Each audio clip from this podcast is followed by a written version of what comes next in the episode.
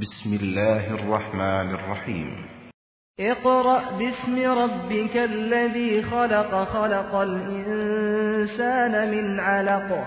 اقرأ وربك الأكرم الذي علم بالقلم علم الإنسان ما لم يعلم. كلا إن الإنسان ليطغى.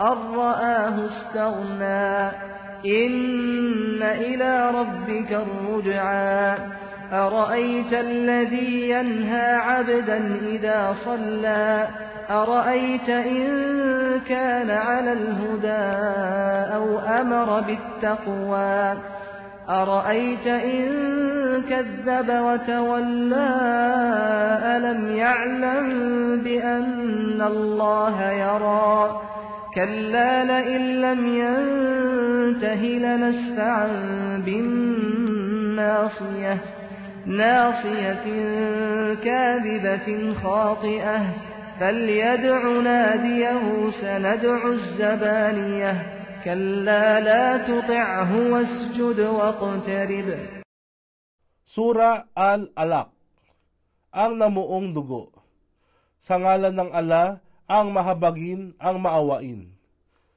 Ikra, basahin mo, sa ngalan ng iyong Rab, Panginoong lumikha.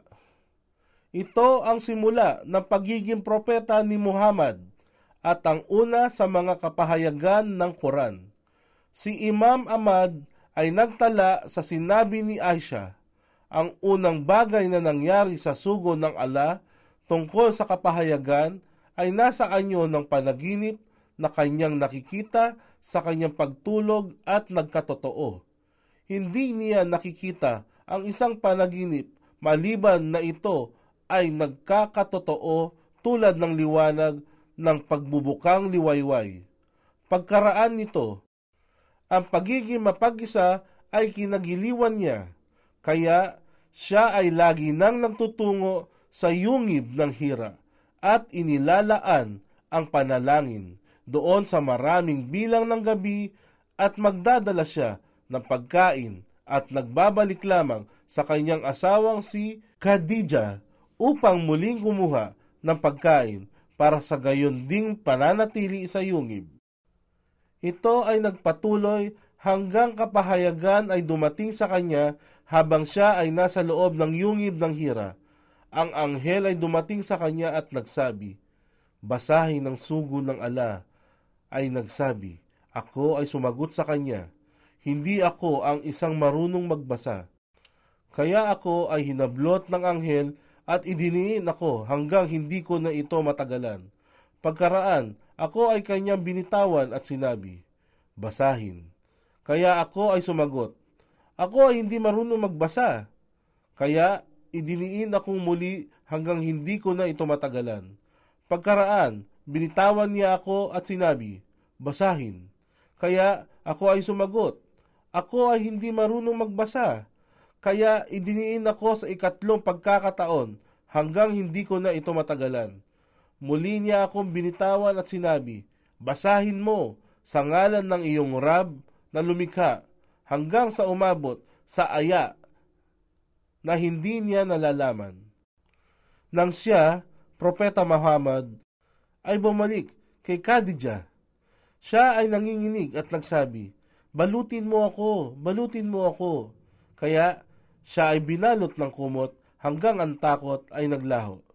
Pagkaraan, isinalaysay niya ang lahat ng nangyari kay Khadija at sinabi, Ako ay nangangamba na may isang bagay ang maaring mangyari sa akin.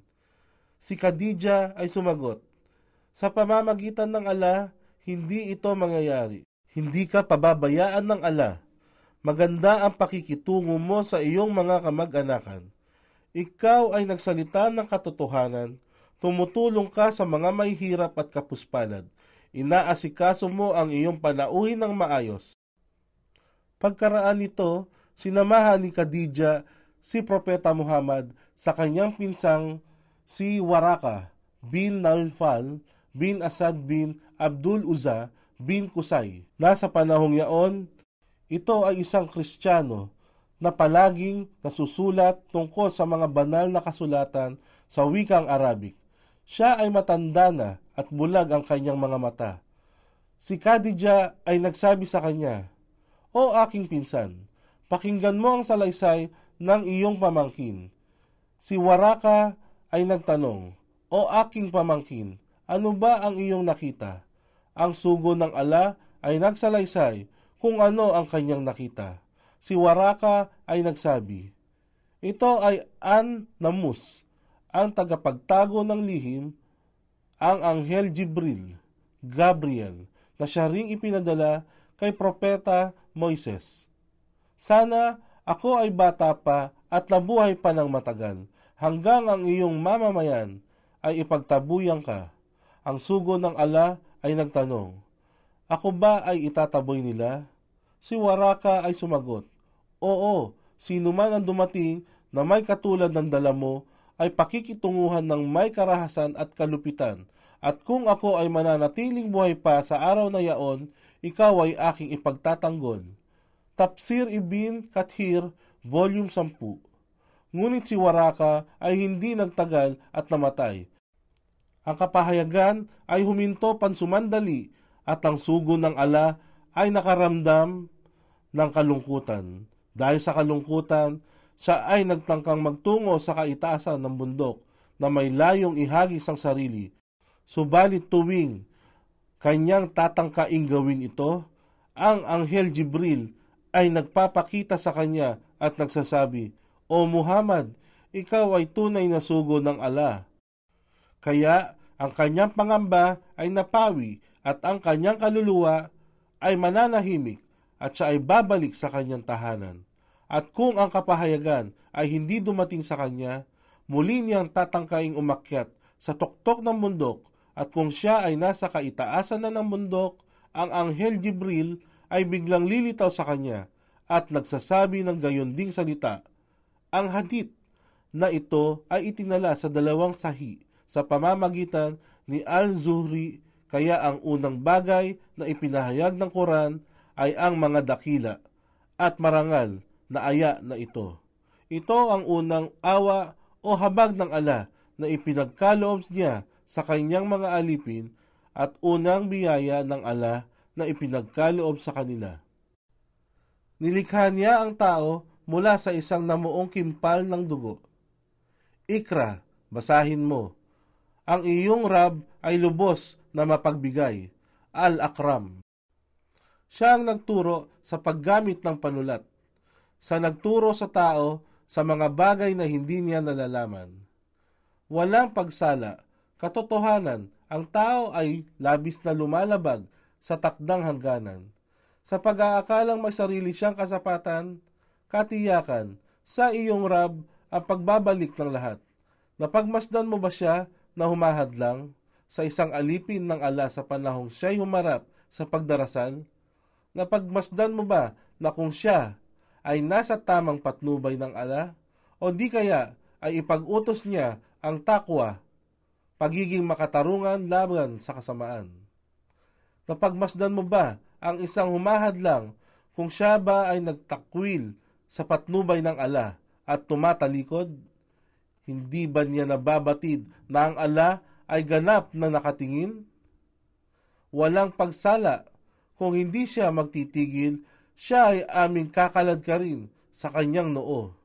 May-ari ng isang sinungaling ang makasalanang noo. Kaya't hayaan mo siyang manawagan ng tulong mula sa kanyang mga kasamahan. Amin namang tatawagin ang mga anghel na tagapagparusa upang harapin siya. Hindi, huwag kang sumunod sa kanya sa pagtakwil. Bagkus, ikaw ay magpatirapa sa pagdarasal at maging malapit sa ala. Sama pa, nanaligang salaysay ni Abu Sali na nagsabi mula kay Abu Huraira na ang sugo ng ala ay nagsabi, nasa kalagayan ng pagpapatirapa ng isang alipin kung saan siya ay pinakamalapit sa kanyang Rab.